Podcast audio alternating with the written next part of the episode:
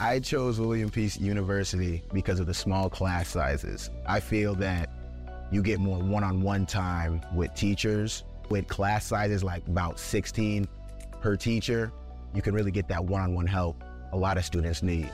A 12 to 1 student to faculty ratio is just one of the many reasons students choose William Peace University. Extra attention starts day one for career planning with their Career Services Center. Find out all they have to offer at peace.edu. Everybody, welcome to Studio J. My name is Chris. We are presented by Come Hear NC, and in the studio with me, MC Taylor, Hiss Golden Messenger. How are you? Welcome. Thanks for having me. A lot going on with you. New album. Yeah. And um, you've got a series of shows coming up at uh, Haw River Ballroom this weekend as well. That's right. Yep. Yeah. Friday, Saturday, and Sunday.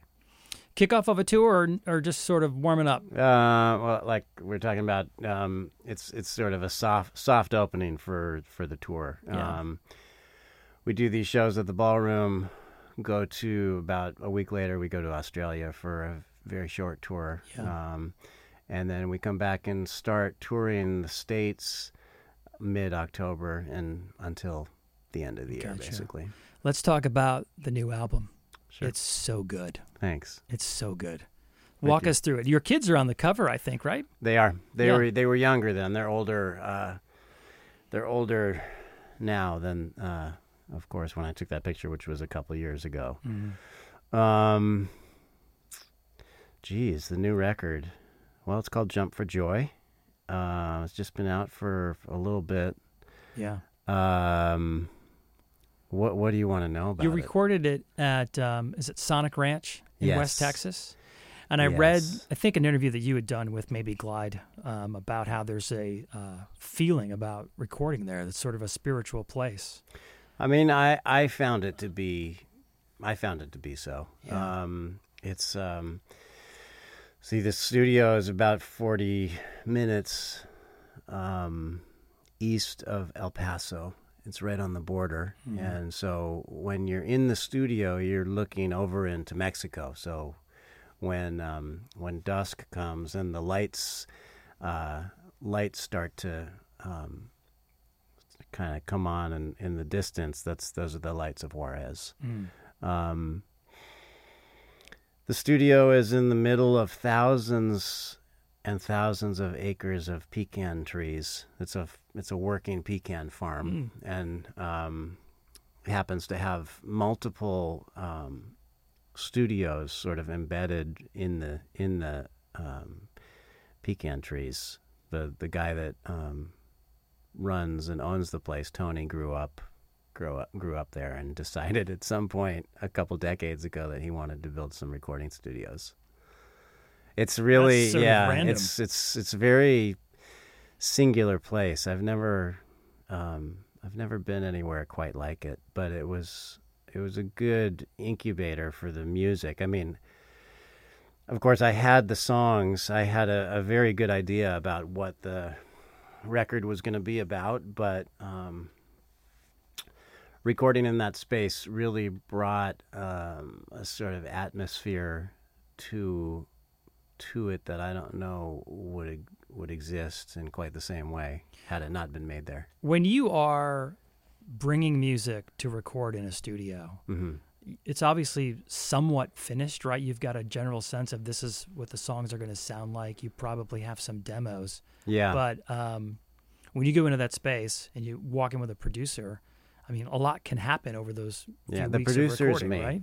The producer's me. Oh, you produced so, it yourself. Yeah, Yeah, yeah, okay. yeah. Then you really knew how it was going to sound. Yeah, I um, I've made enough records at this point in my life that I know I or I I think I know where to keep things loose and where to keep things tight. So there are certain certain ideas that I I know I need to have in place Yeah. before we walk into the studio and and then there's lots of open space um, in my thinking about the record that I like to leave open until we get there just to see what happens. And I try not to get too attached to any ideas, but you know, there, for instance, on on this record, there are um, a lot of like what I would think of as um, sort of frontline melodies that aren't that aren't vocal melodies, but are some instrument playing playing like a a hook Mhm. of some kind. Yeah. That's generally the kind of stuff. Um, I mean, I'm like as I'm saying this, I'm thinking about all the stuff that actually was written right there on the spot. But generally speaking, I'm trying to have a conception of what those melodies are going to be before we go in, just because I've I've found it to sort of be the kiss of death in a studio to have a bunch of open space in a song and just tell someone like, just play, just see what you find. Sometimes you come up with something good. Sometimes you end up like burning through hours and wondering uh, whether you got anything usable. The first single, Nu-Grape, led itself to a terrific music video. Oh yeah, Um, man, talk about that. It's so funny.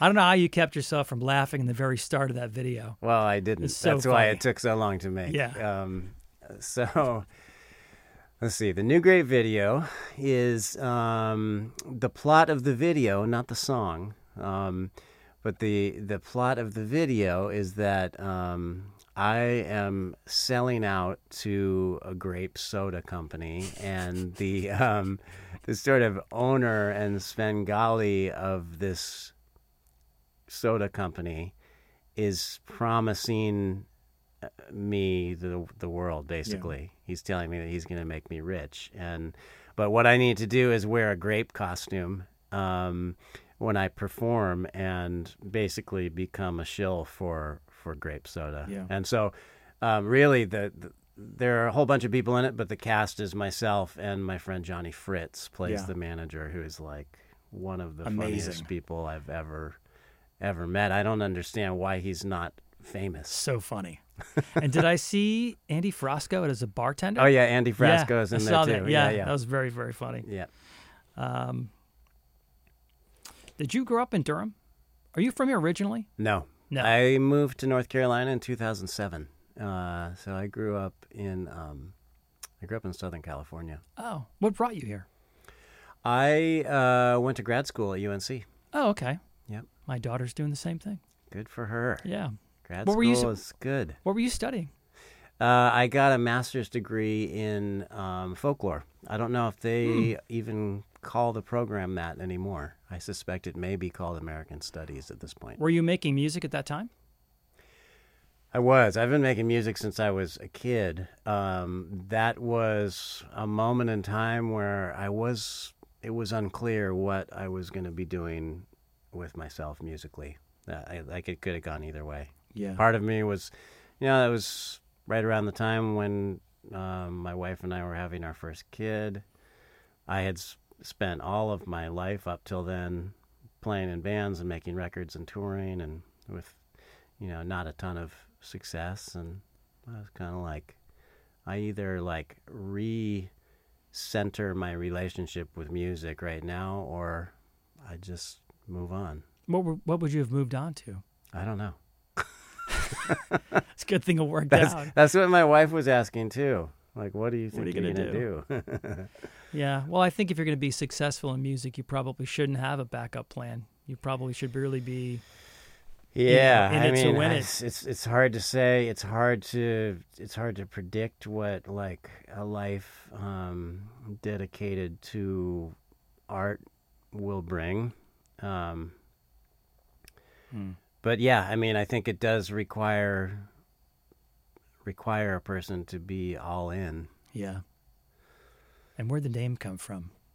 Hiss golden His messenger. Messenger, yeah. Um, gosh, I've been asked that question so many I, times. know, I tried not to ask so it. many. I tried not to, but I'm like, man, I need to know. Um, I've been asked that question so many times that I don't even have a good answer for it anymore, other than um, it seemed like a name that um, there's something in in the word choice and the syllables that feels like it wraps itself around the music in some way that I can't even I can't even describe. It just, Just- feels right. I couldn't even get rid of it now if I wanted No, to. you could not. So. No.